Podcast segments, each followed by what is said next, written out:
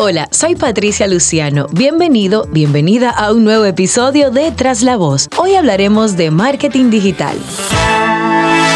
Pues sí, me voy a arriesgar a hablarte del marketing digital, pero no desde el punto de vista experto, sino desde mi punto de vista como locutora. Si me sigues hace mucho, te habrás dado cuenta que desde hace unos meses para acá, yo comencé a hacer una serie de cambios tanto en mi marca personal como en mis contenidos, la forma en la que he estado haciendo el trabajo. Resulta que yo tengo muchos años haciendo esto de la locución, de la comunicación, y he buscado diferentes formas de conectar con gente como tú para que se entere de las cosas que podemos hacer juntos. Sin embargo, tengo que reconocer que definitivamente uno no es experto en todo y yo no soy experta en estrategias de marketing digital. Te confieso que hubo un momento en el que me llamó muchísimo la atención, pero la verdad es que no fue por ahí por donde me fui. Entonces, ¿qué pasa? Cuando decido, y esto es un poquito de mi storytelling, cuando me decido a hacer un esfuerzo distinto por mostrarme diferente, comencé a buscar ayuda comencé investigar y ver cuáles eran los pasos que yo debía dar. Lo primero que hice fue tener una reunión con alguien experta en el tema que me dijera cuáles eran esos pasos que yo debía dar. Esta persona, a quien en mis redes siempre la distingo, se llama Patricia Peña, pues es alguien que me dijo, mira, cuando decidas hacerlo, lo ideal es que te vayas por acá, que te vayas por allá. Tomé un curso con ella porque mi intención oficial era obviamente hacerlo yo todo como la más, etcétera, etcétera. Luego me acerco a ella, tomo la asesoría y ahí descubrimos una serie de puntos importantes que yo debía destacar. A partir de ese momento, mi fascinación por este mundo ha sido maravillosa y de ahí nace que tú tengas acceso a una serie de herramientas que yo pongo a tu disposición porque entiendo que es válido para tu crecimiento. Entonces, algunas cosas que quiero sugerirte y que espero que te funcionen si estás empezando a desarrollar tu marca personal. Lo primero y principal es descubre quién eres y probablemente esa sea la parte más retadora,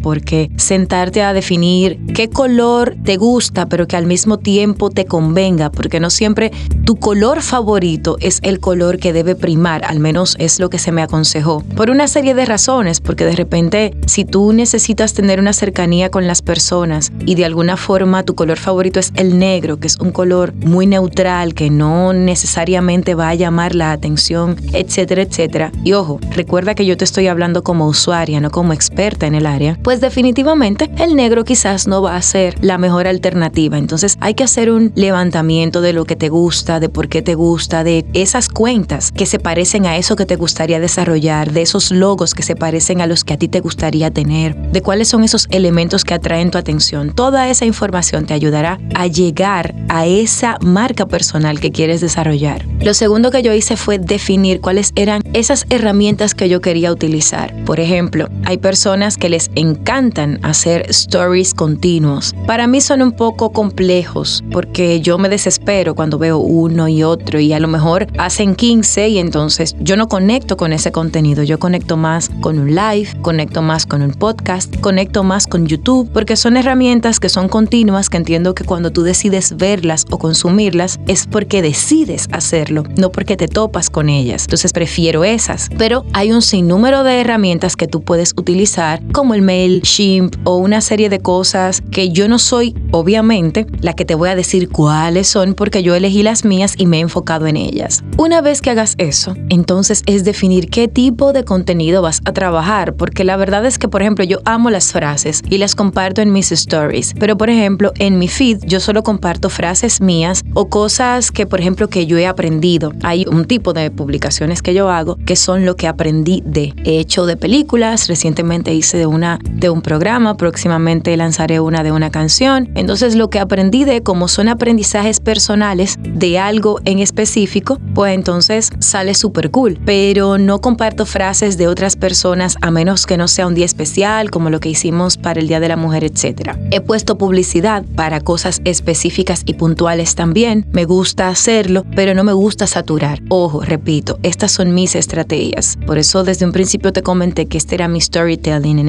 esta ocasión quizás te estoy hablando desde este punto de vista porque creo que es importante que conozcas que uno no es experto en todo. Yo no tengo que sabérmelas todas, sin embargo entiendo que mi testimonio te puede servir para que sepas o que por lo menos identifiques cuáles son esos detalles que debes tomar en cuenta. Si estás perdido o perdida, asesórate. Paga una asesoría, no tienes que comprar un paquete, no tienes que contratar un community. Solo asesórate, siéntate con alguien que te dé información valiosa y que sea honesto contigo. Adicional a esto, yo me he rodeado de mentores. Tú sabes que yo siempre hablo de que los mentores para mí son muy importantes. En cuanto a contenido, pues también me reuní con Annie Woods para otras estrategias, con Jan Cobriseño para la parte de LinkedIn, lo hice con Edgar Argüello. Y todo esto lo hago de manera espontánea y te digo quiénes son, con sus nombres y apellidos, porque son personas que definitivamente han aportado a mi vida desde el punto de vista estratégico. De hecho, mi meta en este mes de abril es que mis lives sean relacionados con el marketing digital para que tú puedas descubrir esas herramientas. También hay empresas como es, por ejemplo, Infinity Group, que trabaja bellísimo, o quizás Social Mood, que las conozco, conozco su trabajo y que las recomiendo a ojos cerrados porque sé que pueden darte un excelente resultado. Nada de esto tiene un interés comercial, simplemente comparto contigo mis herramientas, mis conocimientos, porque creo que de eso se trata, de que tú tengas herramientas reales con personas reales que puedan guiarte y que te puedan dar esas respuestas que yo busqué y que tuve que hacer un paso a paso. Si te gustó este podcast, compártelo. Espero que nos escuchemos muy pronto tú y yo en un nuevo episodio de Tras la Voz.